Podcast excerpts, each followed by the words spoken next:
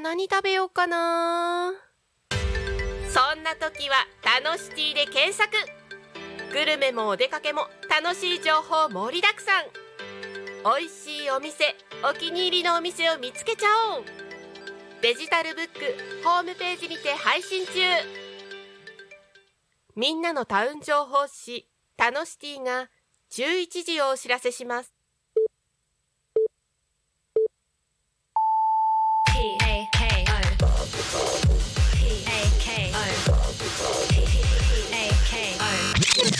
Alchemy FM.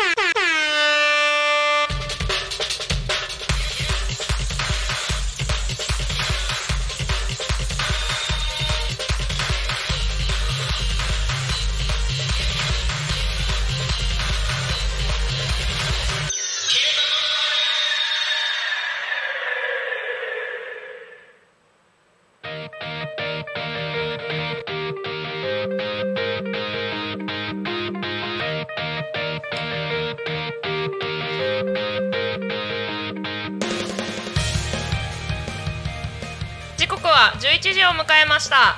一日の始まりは「昼タコに仮眠」パーソナリティのグリコです。この番組ではリアルタイムなタコ町の情報をお届けしながらさまざまなゲストをお迎えしてトークを進めていきます。タコミン FM は手段はラジオ目的は交流をテーマにタコを中心に全国各地さまざまな人がラジオ出演を通してたくさんの交流を作るラジオ局です。井戸端会議のような雑談からみんなの推し活を語るトーク行政や社会について真面目に対談する番組など月曜日から土曜日の11時から17時までさまざまなトークを展開しています。パーソナリティとしてラジオに出演するとパーソナリティ同士で新しい出会いや発見があるかも。タコミン FM はみんなが主役になれる人と人をつなぐラジオ局です。はい9月7日木曜日皆様いかがお過ごしでしょうか？はい。でえっ、と「昼タコに仮眠」ではですね毎週テーマを設けてゲストの方や皆さんからコメントをいただきながらおしゃべりをしています。さてそんな今週のテーマは生まれ変わるならことで、えー生まれ変わるならというテーマについてコメントを募集しております。番組へのコメントメッセージは LINE 公式アカウント Twitter 改め X メールファックス YouTube のコメントでお待ちしております。Twitter 改め X は「ハッシュタグタコミン」シャープひらがなでタコミンでつぶやいてください。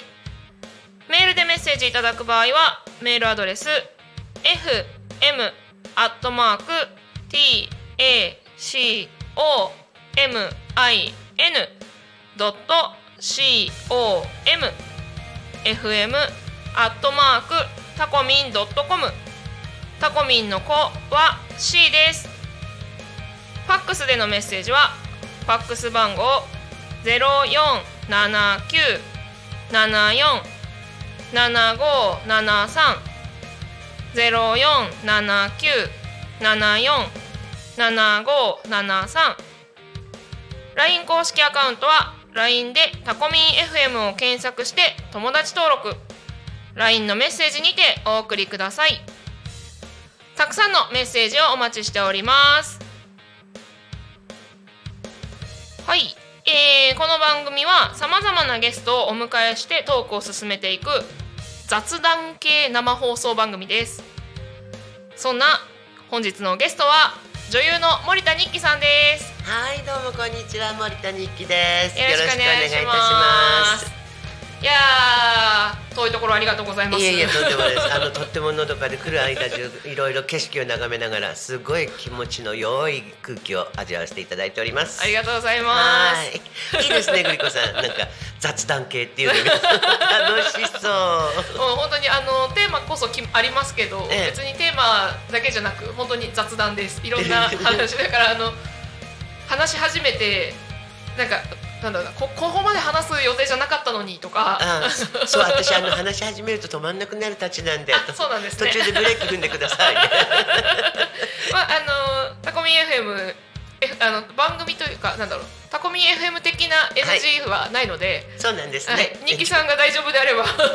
ね思いっきり楽しませていただきたいと思います。ありがとうございます、はい。よろしくお願いいたします。はい。でえっ、とそうそう今ご ご挨拶していただいたんですけど、はい。あのまあね女優という肩書きがあるので皆さんなんとなくお分かりかなとは思うんですけど、なんとなくわかんないと思う。一応あのしょ自己紹介しましょうか。はい、自己紹介をしていただけたらと思います。お願えーとでいします。すね、もうずいぶん昔の話でございますけれども、い。えーテレビ東京という番組がありまして局がありまして、はい。えーそこでね「プレイガール Q」っていうテレビドラマシリーズがあったんですけれども、はいあのアクション番組アクション番組って言うと変ですね、あのさアクション沢田真希さんっていう方はいがお姉さんでいて、はい。その下に女性ばっかりの探偵がいて、う。ん、それであの悪者を退治していくという、えー結構長く続いたシリーズの一番最後の方なんですけれども、はいそね。そこで私デビュー、テレビデビューしましてで女優業としていろいろいくつかあの、はい。事件ものを多くアクション系に出てまして。あ、そうなんですね。はい。はい。それからあと歌？うんうんうん。うんもう一応あの歌手デビューをして。うんそれからあのタレント？はい。いわゆるバラエティ番組。うん。いろんなのに出てクイズ番組だったり、うんうん。あのーお笑い漫画道場とかね、はい。なんかそういう底抜け脱線ゲームとかあの昭和の楽しい番組がいっぱいあったんですけどはい。「独占女の60分」っていう番組があってこれがあのいろんなところにね、はいあの出かけてって体験してうん体当たりリポートをするとはいいう土曜のお昼の番組だったんですけどそれをしばらくレギュラーでやらせてもらったりしてはい今から半世紀ほど前に デビューいたしました。そうなんですね。す ありがとうございます。はい じゃああれなんですかね、ニッキさんアクションバリバリの。うん、あのね最近でこそねあの腰が痛いだのね あっちがこっちここっちが痛いってなるけれどもあの10代の頃にデビューした頃はまずバイクを乗りまして、はい。それからあのちょっと空手とかちょっと まあキック系とかお。そういうのでだからあの割とスタントマンいらずなアクションへをやらせていただいてましたよ。すごいですね。はい。もうあの やんちゃが好きなのでちょっとそこら辺もねいろいろ聞きたいなと思いつつ、はい。ですね聞きたいことたくさんあるんですけど。あそうですか、はい。何でも聞いてください。もう答えちゃいますありがとうございます。はい。じゃあまずはですね、あの、昼タコに神にせっかくお越しいただいてますので、はい。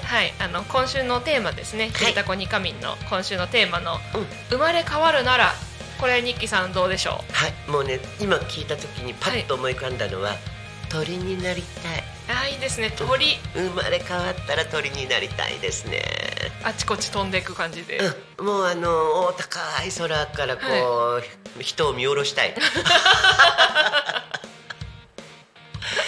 やっぱねどっか行ってもねあの特にほらトンビとか、うんうん。カモメとか、うなんか海沿いのこう高いところを優雅に飛んでるじゃないですか、うんうんいいなぁと思うのよ。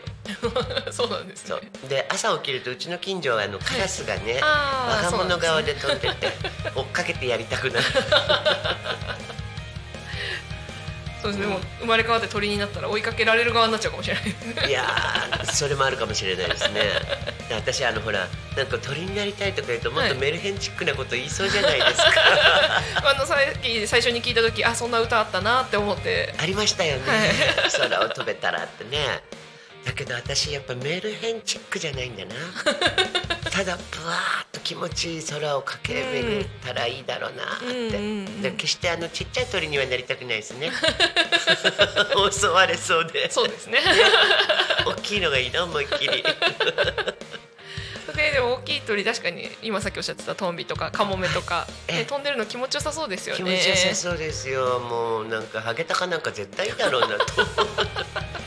で鳥鳥になっても絶対になりたくないなと思うのは、はい。ハシビロコ？ウ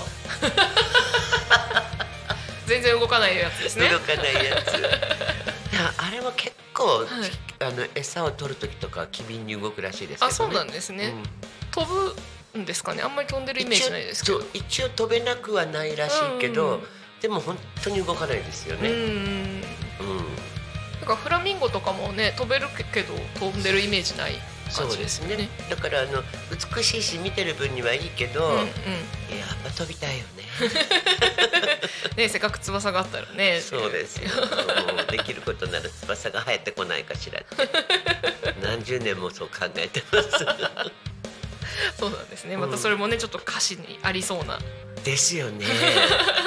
私作詞家になれるかもしれない。だってあれですよね。作詞もなさるんですよね。いやあのね本当に作詞っていうか、若い頃にね詩を書くのはすごく好きだったんですよ、だけど実際に作詞をしたっていうのは今から、うん、と20年ぐらい前あそうなんですね、はい、初めて、うんう。んあの詩を書いてうん。自分で歌を歌うことにしたんですよ。ああそうなんですね。ね、だかうん。うんらそれが人生初の作詞でその時作曲までしちゃったんだけど。え作曲もそれが初めてだったんですか？そうですそうです。すごいですね。いっぺんにチャレンジ、いっぺんに。っていうかねだから頭の中にこうフレーズが浮かんできて、うん。でそれをあの当時まだカセットテープだった 録音してカチッてやって自分で歌って録音してうんうん。知り合いのピアニストさんとこに持ってって、うん。これ譜面にしてほしいんだけどって言ってうん。書いてもらったのが最初、あそうなんですね。はそれが最初ということは何曲かその後も？いいやあそんなって一曲だけ っていうのはねはい。あのずっと芸能活動をお休みしてたの、うんそれでうん子供が2人いて、はい。それでその娘に向けて曲を作って、それでまあそろそろまた歌の活動を始めようかなっていう時だったんで、うんその1曲ともう1曲作って、それで CD を制作して、そこからまた歌の活動を開始したのが2002年、あそうなんですね、うん。まあでも確かに20年ぐらい前ですね。そうそうそう。なんですよよかった。計算が合わなかったらどうしようかなと。で、うん。そうですね。あのそうそう。さっきね女優でっていうことで自己紹介していただいたんですけど、そうそうそう。私の中では勝手に女優というよりは歌手の方っていうイメージだったので、ええ。シャンソン歌手のそうですね、はい。あの最近の活動を知ってくださっているグリコさんから見ると 私は歌手なのよね。はい。で昔のことを知ってる人はあの女優とか、うんで私がデビューした頃にやっとそのタレントっていう呼び方をして、でもそれまでは女優は女優で、うん。俳優さんと歌手と、それから司会者とかみんな別の職業だったのが、うんなんか何でもみんなやるようになって、歌手の人が芝居したり、はいはいはい、うんあのニュースのキャスターになったりっていうんで、うんうんうん。うんいわゆるタレントとか、うんうん。そういう呼び方をするようになったのかなと思いますけどね。ちょうどじゃあそれその頃にはい。いろんな活動をされてたってことですね、私もさっき言ったうんみたいに、あの体を張ってリポートしてたんで ある意味肉体派タレント。う んそうなんですね、うん。なんかそうあの本当に勝手なイメージですけどその、ええ。嬉しいですよ、ね、シャンソン歌手でなんだろうしっとり歌い上げっていう感じのイメージだったのでさっきアクション系のって言われた時に「うん?」って本当に？そうだよね。そういえばグリコさん私のねライブとかにも聞きに来てくださってね。しっとり系ってイメージでしたか、はい。すいません。それあの 中身が違うもんでガサツで暴れん坊なところがございますので。で普段お話しさせていただいてるところでもそんなガサツなところは全然見えてこないので、あそうなんですね、はい、むしろあのこれは趣味の延長なんですかね。なんかあのアート作品とかも作られてるのを見せていただいたこともあるので。えあのね。ガサツと対局じゃないですかだってあの作品は。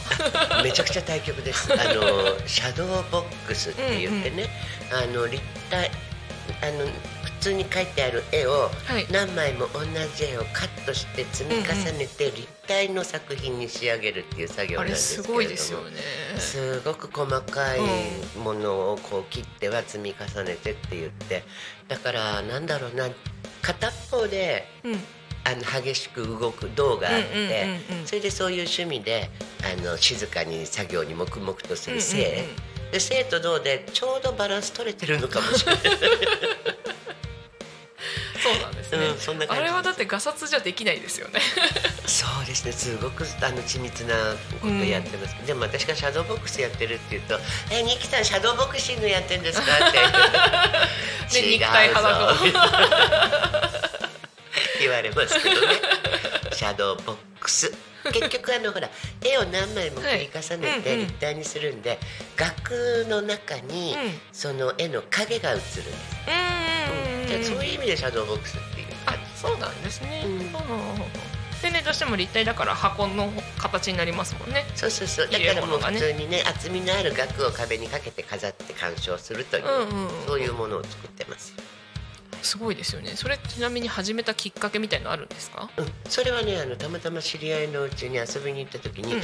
玄関にそのどうだろうな B4 ぐらいの大きさの額が飾ってあって、それがよよく見たら風景画なんだけど奥行きがあるのよ。うんうんうんえ何これ？って言ってそしたらこうこうこうだよって言ってうん。じゃあもう私もそれやってみたいっていうことで、うん、あの先生紹介してもらって習い始めたのがもうどのぐらい？26年ぐらいあ前そうなんですね。結構長いこと、長いこと。あれなんですかね。ニキさんはいろいろなんだろう長く深くやる感じなんですかね。ああの気に入ったこととかもはい。一つこれと思うと夢中になってずっと続けますけどね。そうじゃないと三日坊主だから多分シャドーボックスと私相性が良かったあなあよかったです、うん、どんどんのめり込んでます。は ああそうなんですね、いなんか巨大なものとかも作ったりするんですか？巨大？え なんだろう言い方悪いかな。なんだろうなんて言えばいいんでしょう。うんあのね まあでもそうだな。いくら巨大とはいえ玄関のドアの半分ぐらい。でかいですね。でかいですね。それ以上になると多分両手で持ち上げられないので運べない。あうん、だからまあだけどあの、うんとね、今年で7回になるのかな、んうんうん。あの国立新美術館ってあるでしょ、あそこで毎年1月に、はい。あのシャドーボックスの作家が皆さん出展する作品展があって。ああそうなんですね、うん、そこが十何回目なんですけども、はい。私も今回7回目ぐらいまでずっおとー。毎年出展してまして、そうなんですね、うん。うんうん。そういう時にはちょっと大きい作品作ります。あそうなんですね。じゃあま今年も大きいのを、今年も大きいの作って、それがちょっとあのシャンソン歌手にちなんだようなねお。ピアノの上でね はい。あの白いドレスを着た女性が歌っててあねら素敵。そう。で周りにあのピアニストとドラマーと、えーチェロの奏者と、はい。えーサックスの奏者が映ってるっていう作品、はい。それはちょっと面白かったですね。うん。今聞いてるだけでなんか、まあ、絵が思い浮かぶのはもちろんそうなんですけど、はいそれをシャドーボックスでって思った時に、うんすごい細かいですよね。まあでもそれはね割とあのガツンと大きい感じだったので、うんあんまり細かい作業はなかったんですけど。そうかそうか。元が大きくしてあればそうそうそう。そんなに細かくない。うん。ですかね。でねあの来年も出店するんだけどああそうなんですね。はい。来年の1月に向けて出店するのをもうこの間仕上げて今額装が仕上がったところなんですけどこれはめちゃくちゃ細かかっあそうなんですね。た、うん、あのえーっとねヨーロッパえイギリスの,、んうん。あの馬に乗って狩りに行くはい風景あるじゃないですか、はいはいはいはい。それで牧草地がつつながっていって、馬が走っていて、うんうん。それでちょっと木立から葉っぱが落ちててその木の葉なんかがね、あのごま粒ぐらいの大きさの葉っぱを何十枚も何百枚も切っては重ねてやってる、え 泣く？切ったそばからどっか飛んできません？あのピンセットでつまむんですけどパチンって弾けるとどっか行っちゃうのね、うん、だからあの老眼鏡の上に拡大鏡をかけてピンセットつまんでっていう作業をやってましたよいやーえそれは制作にどれぐらいの期間を要するんですか？あ？それはやっぱり 4, 3 4ヶ月ぐらいかかったかなうわーそうなんですね。楽しかったですけどねああよかったですね。はい 楽しくないとやってらんないですよねそれはね。へえ。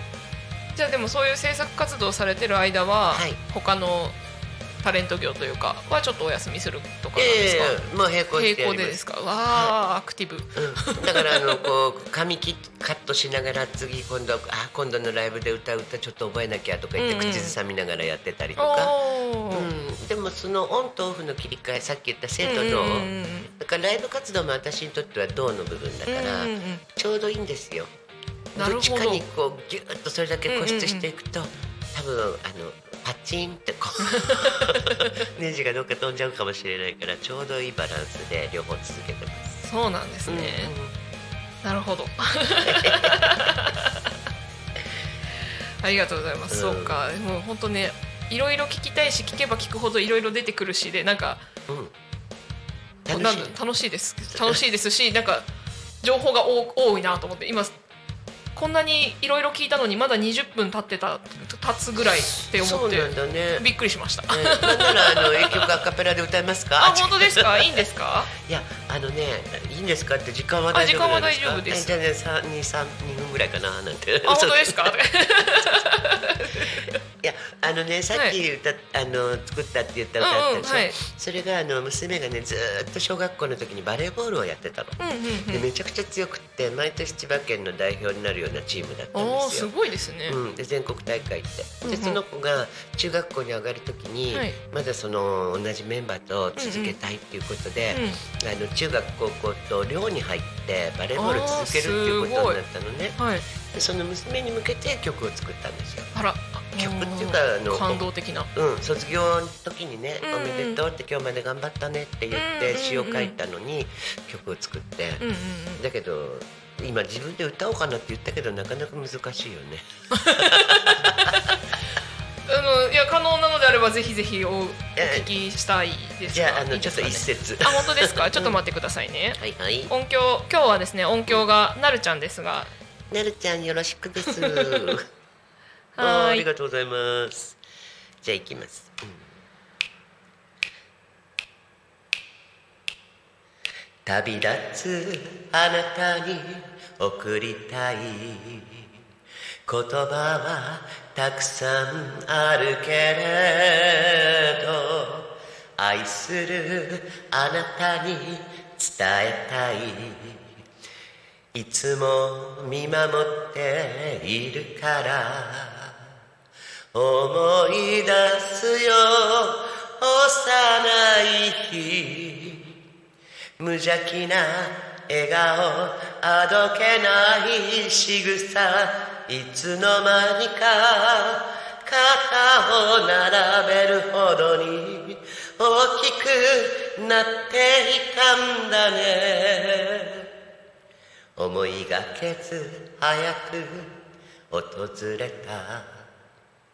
旅立ちに戸惑いはあるけれどあなたならきっとできるはず。胸を張って歩き続けて。知ってたよ。汗を拭うふりして涙拭いてたことも。背を向けて気づかれないように唇噛みしめてたよね。こんな感じ、ありがとうございます。えーまだもうちょっとあるんですけどもね。なんかうん。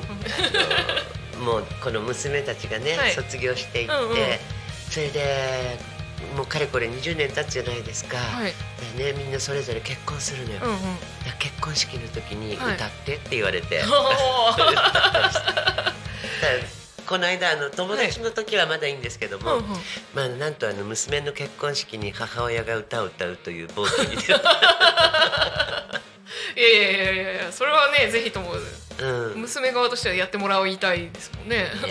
まあそんなこともございました。ありがとうございます。ありがとうございあます。ーもうでもこういうふうなねなんだろう、曲でプレゼントされるとずっと残るからいいですよね。そうですね。うんうん、よかったと思いますよ。はい。それはね娘さん側に聞いてみないとわかんないですね。そうそうそうそう。お母さんうざいんだけどなんて言われそう。いやいやいやいや、いいですね。本当もうなんか今いそのい歌っていただいてる時間だけなんか違う場所にトリップしてた感じになりました、本当ですか？それは嬉しいです。タコミンスタジオじゃなかったみたいでした。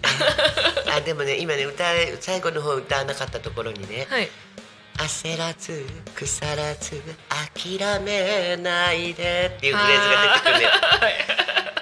なんで歌わなかったかね。まあいいや 今ほらあの、はい。とにかくいろんなことで頑張ってる人とか、うんうんうん。それこそ私今のもうね大谷翔平とかね、うんうんうん。見てるんだけどああやってアスリートでみんな頑張ってる人たちって、はい。同じようにすっごく辛い大変な時を過ごしてて、うんうんうんなんかそういういろんな頑張ってる人に向けての応援歌としてね、うんうんうんうん。ずっとずっと歌い続けていきたいなっていうふうに思っている今日この頃でございます。そんな素敵な応援歌をありがとうございます。いえ。で ぜひ皆さん聞いていただければと思うんですがあのねだってみんな全部聞きたくなったじゃないですか今のを聞いて。うん。でまあだからねそういったところもちょっと聞いていきたいどどうしてやったら聞けるかっていうのもうん。後でちょっと教えていただけたらなと思います。というのもですねちょっと,、えー、と時刻が11時25分になったのでコーナーに移りたいと思います。はい、すいません。では皆様少々お待ちいただいてですね。そうそこら辺のねあの詳しい聞き方とかねどこ行ったら聞けるのみたいなのはちょっと後で後半でお伝えしたいなと思います。はい、ではですね気象交通情報に行きたいと思います。よいしょ。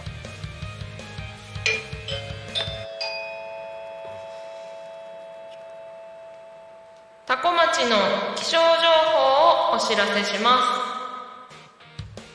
す。はい、えー9月7日木曜日、タコ町の天気予報ですね、気象情報は、えー、と本日は曇りのち雨、予想最高気温が29度、予想最低気温23度、降水確率が午前30%、午後40%、えー雲が多い空、台風への備えを。ということですね。今日は雲が多くにわか雨の可能性あり。夜ほど雨が降りやすく風が強まることも。明日は台風の影響で雨風が強まる可能性があるので対策をしておくと安心です。はい。でえー、とタコ町のタコミンスタジオから見える景色としては大丈夫ですよ。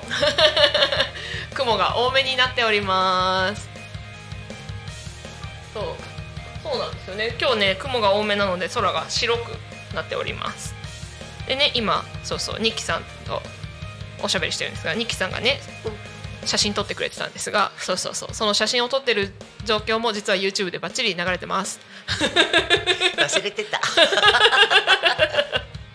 そんな気がしました。はい。では続きまして。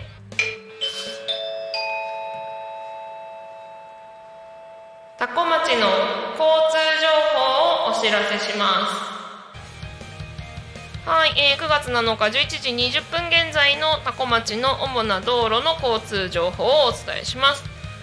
えーと事故の情報はございません。通行止めや規制の情報もございません。渋滞情報はあらえーとですねございます。と言ってもですね、えー国道296号線外房行きが、えー、タコ町道の駅タコ付近渋滞0.4キロ。えー同じく国道296号線船橋行きが同じくタコ町道の駅タコ付近で渋滞0.2キロ。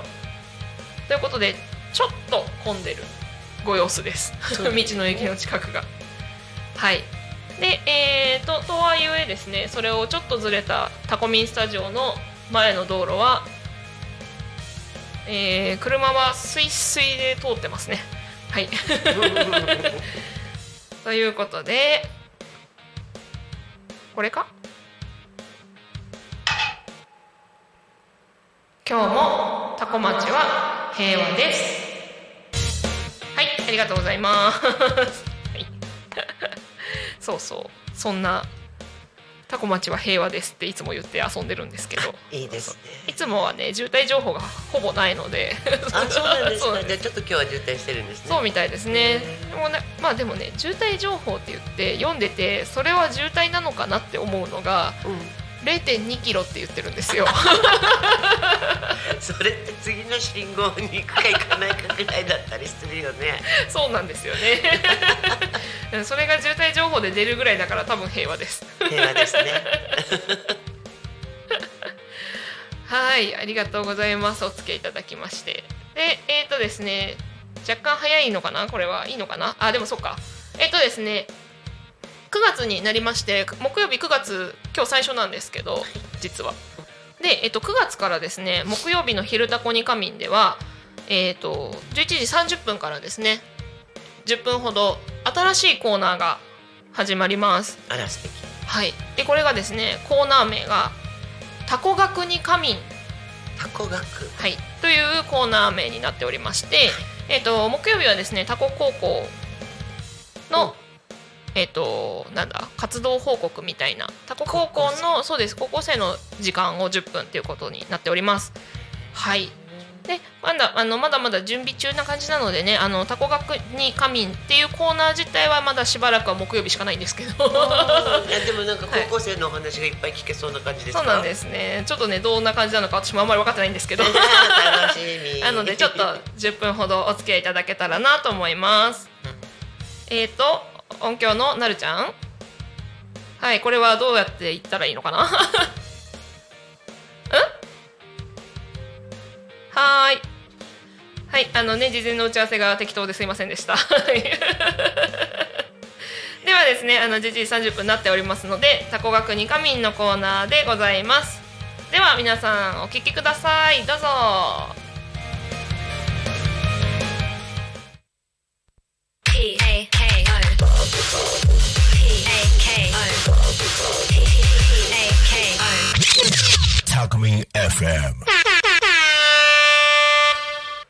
昼タコに仮眠をお聞きの皆様タコ学に仮眠のコーナーが始まりましたさあこのタコ学に仮眠今回1回目ということなんですけれどもタコの学校を紹介していこうと活動を紹介していこうというコーナーで今週からスタートいたしました。はい。で第1回目今週はね木曜日が、えー放送ということなんですけれども今週は担当タコ高校を紹介をさせていただきます、えー今回ですねタコミンスタジオにタコ高校の方々お越しいただきました。生物部顧問の遠藤先生と石井先生お越しいただきました。よろしくお願いします。よろしくお願いします。よろしくお願いします。ぜひ、えー自己紹介をお願いしますはい、えー今年度よりタコ高校に、えー赴任しました遠藤と申します。えー今回のこの生物部の顧問ということで、えー私が第一顧問で生物部をただいま見させていただいてます。よろしくお願いしますお。願いします石井先生えー石井です。えー石井はあフレッシュな遠藤先生とは違って教員生活41年、えー、タコ町民です。えーぜひよろしくお願いします。よろしくお願いします新人ともうはい半分間奥に足を突っ込んだコンビでやらせていただいてます。よろしくお願いします。いやーいいコンビですねよろしくお願いしますなんかあのー生物部の顧問のお二方ということなんですけれども生物部ってなんかもともとはなかったって聞いたんですけどそうですね。はい。今年度の4月からうん。新たに作られた部活になります。ああそうなんですね。じゃあもう出来たてほやほやの。えっと僕が過去にいた高校には生物部っていうことがなかものがなかったんですけどどんな活動をされてるんですか？はい、えー現在生物部はコオロギプロジェクトということで、えーまあ、まずはコオロギの飼育をしまして今ホットな話題の、うん。えー昆虫食についての、えー勉強をしていこうという形で、えー活動しています。なるほど。今だいぶ話題があるやつですね。はい。えー、えこれってえ昆虫食に向けて今もうコオロギの何かが始まプロジェクトが始まってるってことですかね？はい、えーまあ今年度始まってからは、えーまだコオロギの受け入れは行ってはいませんが、えー東京農業大学さんの方の、えー先生と教授と、えー説明会お話し合いなどをしまして、ただいまコオロギについて勉強しているところになります。へえんかちょっと僕あんまりあのそのコオロギとか昆虫食っていうところの知見が全然ないんですけど今タコ高校でこのプロジェクトが始まったなんか構想みたいなのって前々からあったんですか？えっとねえーこれ遠藤先生はこの春から多古高校に来られたので、うえー経緯の方は多分分からずに、うえー4月に突然生物部の顧問で、コオロギプロジェクトをやれって言われて、はい。多分戸惑ったと思うんですがあ、えー実はあの、はい。この3月末に、うえー転出された、うん。あ桑田教頭先生という先生がいらっしゃいまして、はい。もしかすると成瀬さんあお会いしたことあるんじゃないですか、桑田先生はい。存じ上げておりますえー桑田先生が、はい。あのやはり農業の先生なのでなるほどなるほど。そういった関係があって、はい。いえーいろんなところからこう打診があって、うんうんうん。初めはちょっと学校として取り組むには難しいんじゃないかっていうふうにお,、うんうんお断りしたようなプロジェクトなんですが、うんうん。まあ、あのどうにかやってみようじゃないかという話になって、はい。えー今回は株式会社最高さんはい。それから株式会社和合さんはい。それからあー東京農業大学の佐々木研究室、うんうんうん。えーそして何よりも多古町の、はい。えー産業経済科の方々のバックアップを得て、い、わゆる産官学連携ということで、えー多古高校もそれに一枚かませていただいてるっていうような形です。なるほど。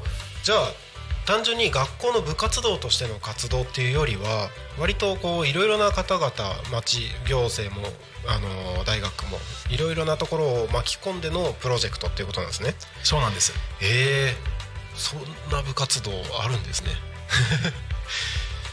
あなるほど。あそして、えっと、前の教頭先生のなんか 僕がこれ言ったら失礼かもしれないですけど置き土産的な感じなんですか？そうなんですよ。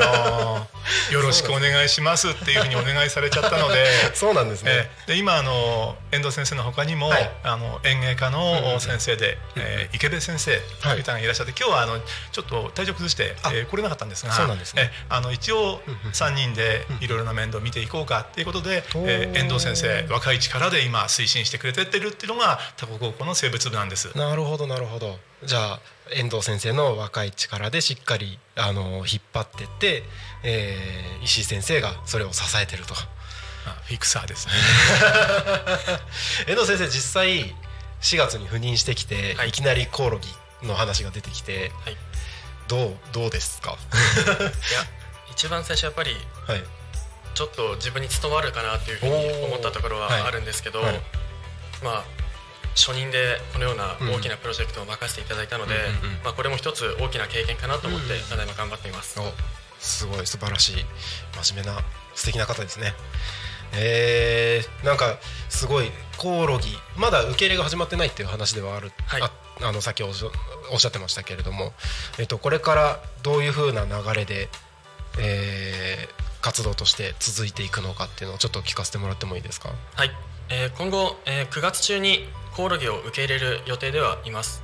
でそのコオロギの受け入れなんですが最初は卵の受け入れから始まって、うん。コオロギを孵化させてで予定通りにいけば10月の中旬ぐらいですかね、うん。初めてコオロギを、えー収穫してい、えー、こうというふうなへ感じですね。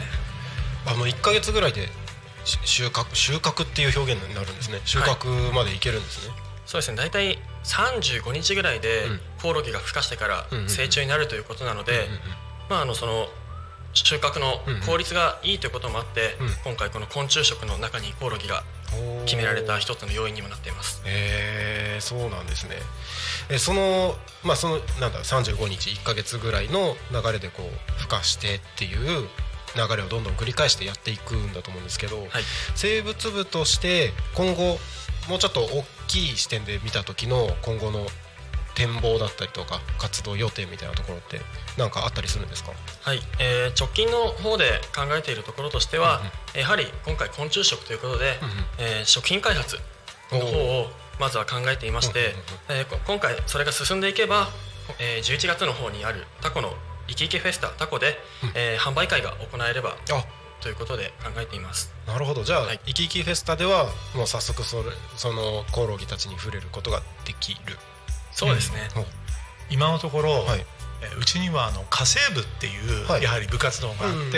あのお料理をしたりとかいろんなことをやってるところなんですが、そこの協力を得て、はい。今のところですね。はい。お好み焼きを作ろうか。お好み焼きですか？はい。どうなるんですか？コオロギが基本的には、はねコオロギをパウダーにして生地に混ぜ込むこあーなるほどなるほど。とそれから最後に、はい。まあこれ食べ私は食べましたからあコオロギって美味しいなと思いましたけども、はい。最後はまああの鰹節感覚でお。コオロギ粉末 あるいは、はい。食べたいと思う人には、はい。コオロギのはい。姿揚げを姿揚げ？姿揚げをそのまま。こうえっ、とお好み焼きの上に？そうです。コオロギマシマシで やれるかななんていう話をしてるんですが、えーそうなんですね。ただコオロギって、はい。実はあそうそうこれあの生物専門家ですので、遠藤先生の方から、はい。コオロギってどんなねはい。昆昆虫っていうけども昆虫っていうとなんかこう、、はい。ろんな嫌なイメージもあるかもしれないんですが、実際には何の仲間なんだっけ？甲殻類の仲間になってます。え？甲殻類空類になるんですか？はい。えむ虫って甲殻類なんですか？まあ、虫は、まあ、今回昆虫食ということで、はい。昆虫というふうに言われている部分もありますが、はい。エビやカニなどと同じような甲殻類に分類されています、なるほど。じゃあエビカニあたりの甲殻類のアレルギーある方とかってもしかして？うん。ダメなんですよ。あ。でも、はい。あれ野崎さん例えば、はい。あのね大人の話になるけど、はい。飲み屋に行って、はい。ね、うん。あの川エビの唐揚げって食べません？ありますね。同じ感覚ですよ食べれるでしょ食べれますね。桜エビあるじゃないですか、はい。桜エビお好み焼きに入れませんか、入れますね。ああじゃあ食べるじゃ一緒だないですか。お好み焼きですね。はい。それを今のところ考えているのが一つなんですが実ははい。もっともっとその先には大きな構想があって、それについては私はもう多分退職しちゃってるので、はい。遠藤先生が残ってやってくれるだろうなと思ってる夢があるんですがなるほどはい。え？ー、2025年の方に、はい。はいえー開催される大阪万博おの方に、はい。えー今回昆虫食のコオロギを、はい。まあ、出展できればなというふうな感じで予定をしているんですが、まあ、ここの方に関しては、うん。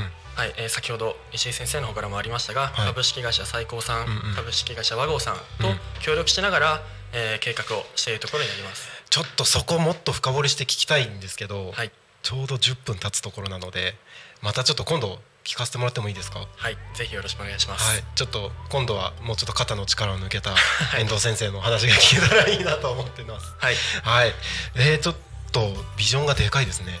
でかいですね。ちょっとぜひ今度また聞かせていただければと思います。はいえーリスナーの方々に最後にお伝えしたいことなどあれば改めて。はい、えー今回、えー4月から新たに生物部ということで活動していますが、えーまあ、あくまで学校の中だけではなくて地域の、えー、多古町の方また企業さんともいろいろと連携をしているところになりますので、えー生徒も一緒になって頑張っていますぜひ応援よろしくお願いしますはい、ありがとうございます。生き生きフェスタ来てくださいお待ちしております。よろしくお願いします。ということで、えーこちらのコーナー、タコ学に仮眠ではですね、えー、タコ町の学校の紹介、活動紹介をさせていただきますので、また来週もタコ高校の、えー PR、あの告知をさせていただきますので、来週もお聞きください。ということで、本日お越しいただいたのは、タコ高校生物部顧問の遠藤先生と石井先生でした。お二方ありがとうございました。ありがとうございましたまた来週お会いしましょう。またね。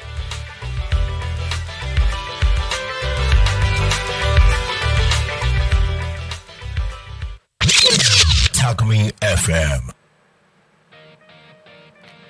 はい、えー、本日から始まりましたタコ学に仮眠のコーナーを皆さんにお聞きいただきました。いかがでしたでしょうか？なんかねあのいろいろあの今私も一緒にグリコも一緒に聞いてたんですけど昆虫食。興味深いですよね。私も真剣に聞いちゃいましたよ。そうですね。うん、であの 最後の方で言ってらしたけど、やっぱりほら川エビとか、うんうんうん。あのちっちゃいカニ、うん。なんかカリカリに揚げて食べるの美味しいじゃないですか、うんうんうん一緒なのかなと思ったりして。そうですね。多分、うんあの目をつぶって食べてしまえば一緒だと思います、でもほら日本って昔からさそうなんですよね。昆虫食っていうとなんか今更だけどさ、イナゴイナゴのとか佃煮とかね。タガメとかさ、タガメ結構グロいですねでもなんか佃煮とかね。うん、なんかあと。なんだっけ蜂の子？そうそう蜂の子ね。蜂の子はね見た目はまあわかんないっちゃわかんない。わかんないっちゃわかんないけどなんかプチってかじってあの食べると甘いんだよって聞いたことはあるけど食べたことはない、うん、うん私もないです、でもそういう文化ってあるんだもんね。そうですね、ううん。日本はね昆虫食昔からあるものとしてあ,、うん、あるものではありますよね。そうですね、んんだからなんか高校でそういう研究をされてるっていうのはちょっと興味深いなと思って、うんうんうん続きのお話も聞きたくなっちゃいました、はい。というわけで続きは来週また木曜日に 楽しみ はいお届けしますので皆さんぜひまたお聞きいただければと思います。よろしくですはい。で、えっ、とそんな本日ですね、えっ、とゲストには森田日記さんにお越しいただいております。はい。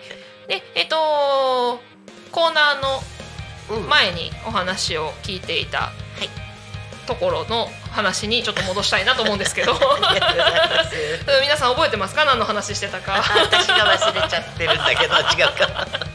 ちょっとねあのコーナーに入る前に前半ではですね日記さんがアカペラではい。ご自身で作られた曲を歌っていただけたんですけど、まあ一はね一節って言えばいいのかな、歌っていただいたんですけども、ね素敵なお声で、ありがとうございます、ねあの皆さん全部聞きたくなりましたよね？って。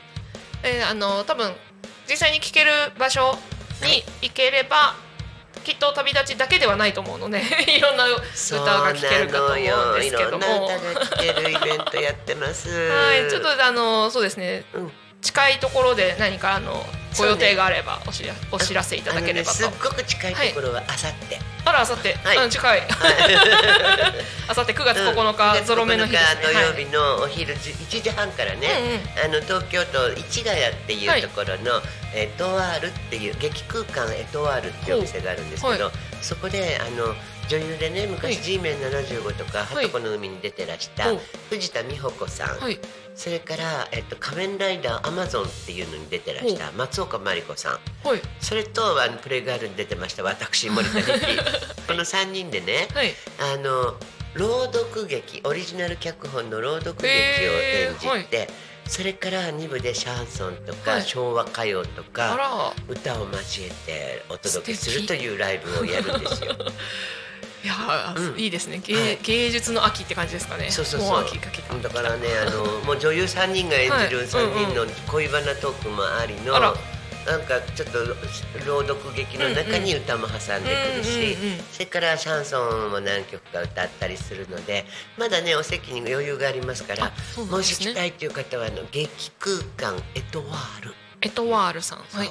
そこであの1時半からです、うんうんうん。9月9日土曜日、はいぜひいらしてい。ただきたい。と思います。えっとチケットとかですか、えっとね、チケットは特にないんですけれども、うんうん。あじゃあ行けば。はい、ドリンク付きで、えっと、ミュージックチャージ全部込みで6000円。うんうん、でもうあの来てくれればいいしまた森田日記でフェイスブックとかやってますので、そこにご一報いただければもう私がご案内させていただきます。ありがとうございます、はい。すごいなんか今そう話聞きながら劇空間ってすごいなって思って。そう。あの劇空間。あの 激しい劇じゃないですよ 演劇の劇なんですけども、あのフランス語研究所みたいなタイトルもついてるような、うんうんうん。本当にあのシャンソンフランス語が好きでうん。それでこう、うん、お芝居が好きで、うんうん。でそういう人たちがいろんなライブを繰り広げてる場所なんですね。そうなんですね、うん。なんかおお店になるんですか？お店ですね、あのとっても洒落たサロンで、うん、でステージも音響照明もバッチリおつーいててなかなか素敵なお店ですのでねよかった市ヶ谷ですね。うんそれがまあね、うん、あ、うん。9日？はい。ひ9日。はい。それで、う次の週はね、うんうん。11日から16日まで、はい。あのこれは今度歌の活動じゃなくてさっはい。き話したシャドーボックス、はい。あのいろんな方との合同展なので、うんうん。私はシャドーボックス出しますけども他の方は絵画だったり、うんうん。いろんなものイラストとか、うんうん。あの銀座にあるねギャラリー GK っていう、GK。はい。はい。そこで えっと11日から16日まではい。展示会を合同展をやってますので、私は初日と最終日とあと真ん中13日はあの在廊して、そこにいようかなと思ってるんでよかったらお立ち寄りいただきたいです。ありがとうございます。ははいい、都内ですね。銀座も市ヶ谷もあの多古町からだとバスターミナルからね、うんえっと東京駅まで直通の高速バスがあるので、あそうなん。東京駅出ちゃえばすぐですね。はいじゃあじゃあぜひぜひ。あとね、はいじゃあえっともう一個9月にはい。25日に新宿のね、うん。シャンパーニュっていう、はい。これもあのもう40 50年近く続いているはい。シャンソニエがあるんですけども、ほうそこではい。市川市出身のはい。伊関雅人さんっていうシャンソン歌手の方がいらして、その方がメインゲストで私も歌わせていただいて、新宿のシャンパーニュ。これは夜7シャンパーニュ。時から。お夜なんですね、じゃあお酒片手に。そうそうそう。なんかこうねワインなどを飲みながら聴いていただけるような、なるほど。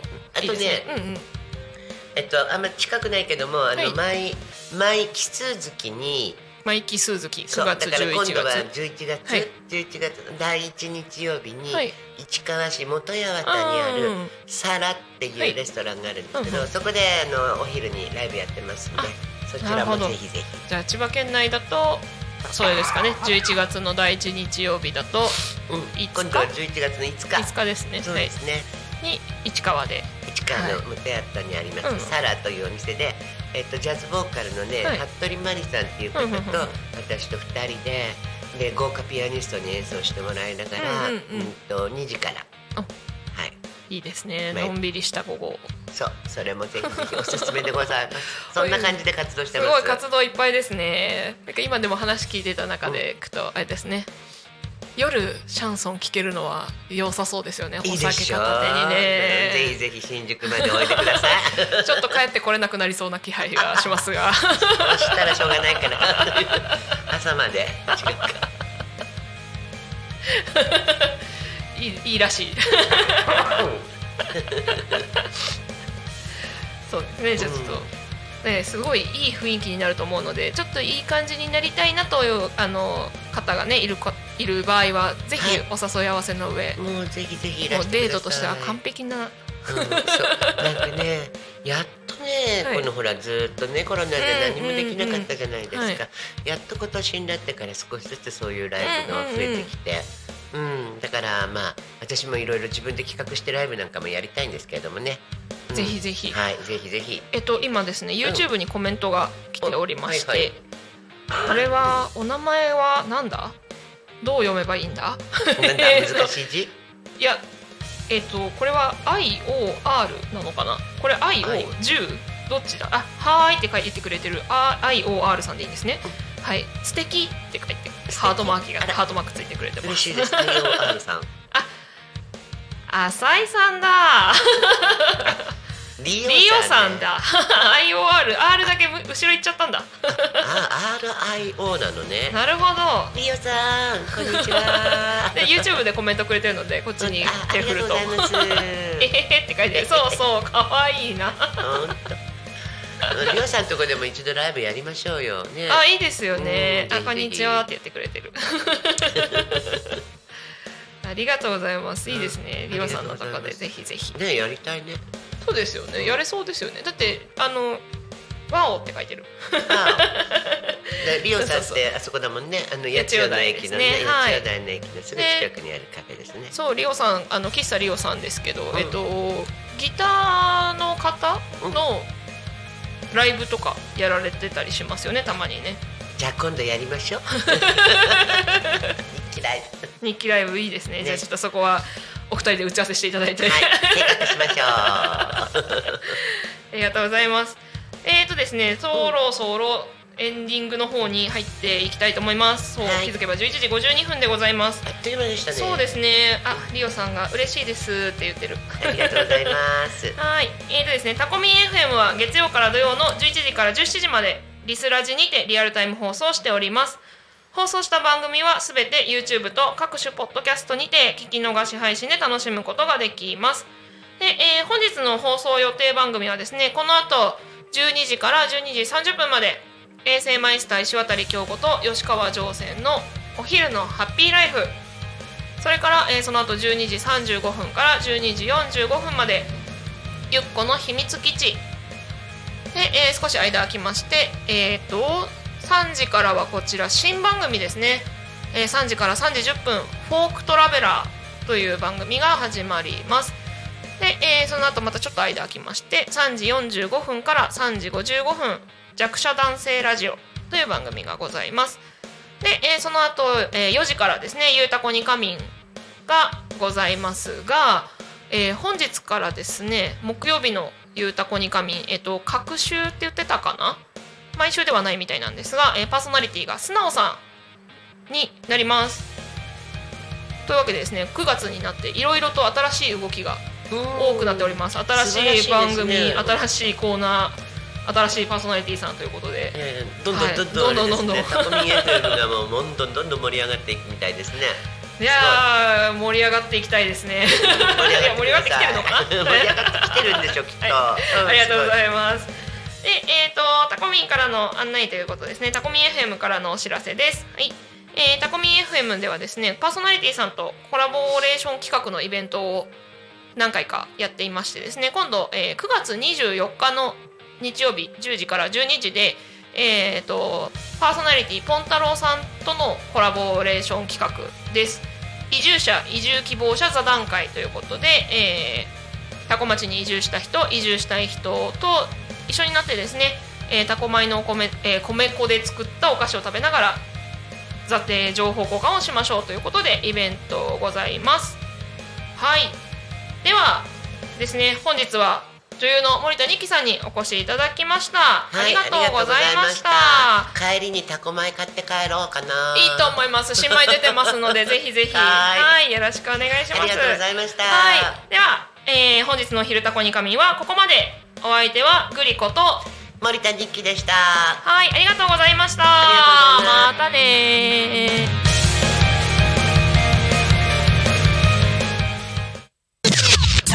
FM.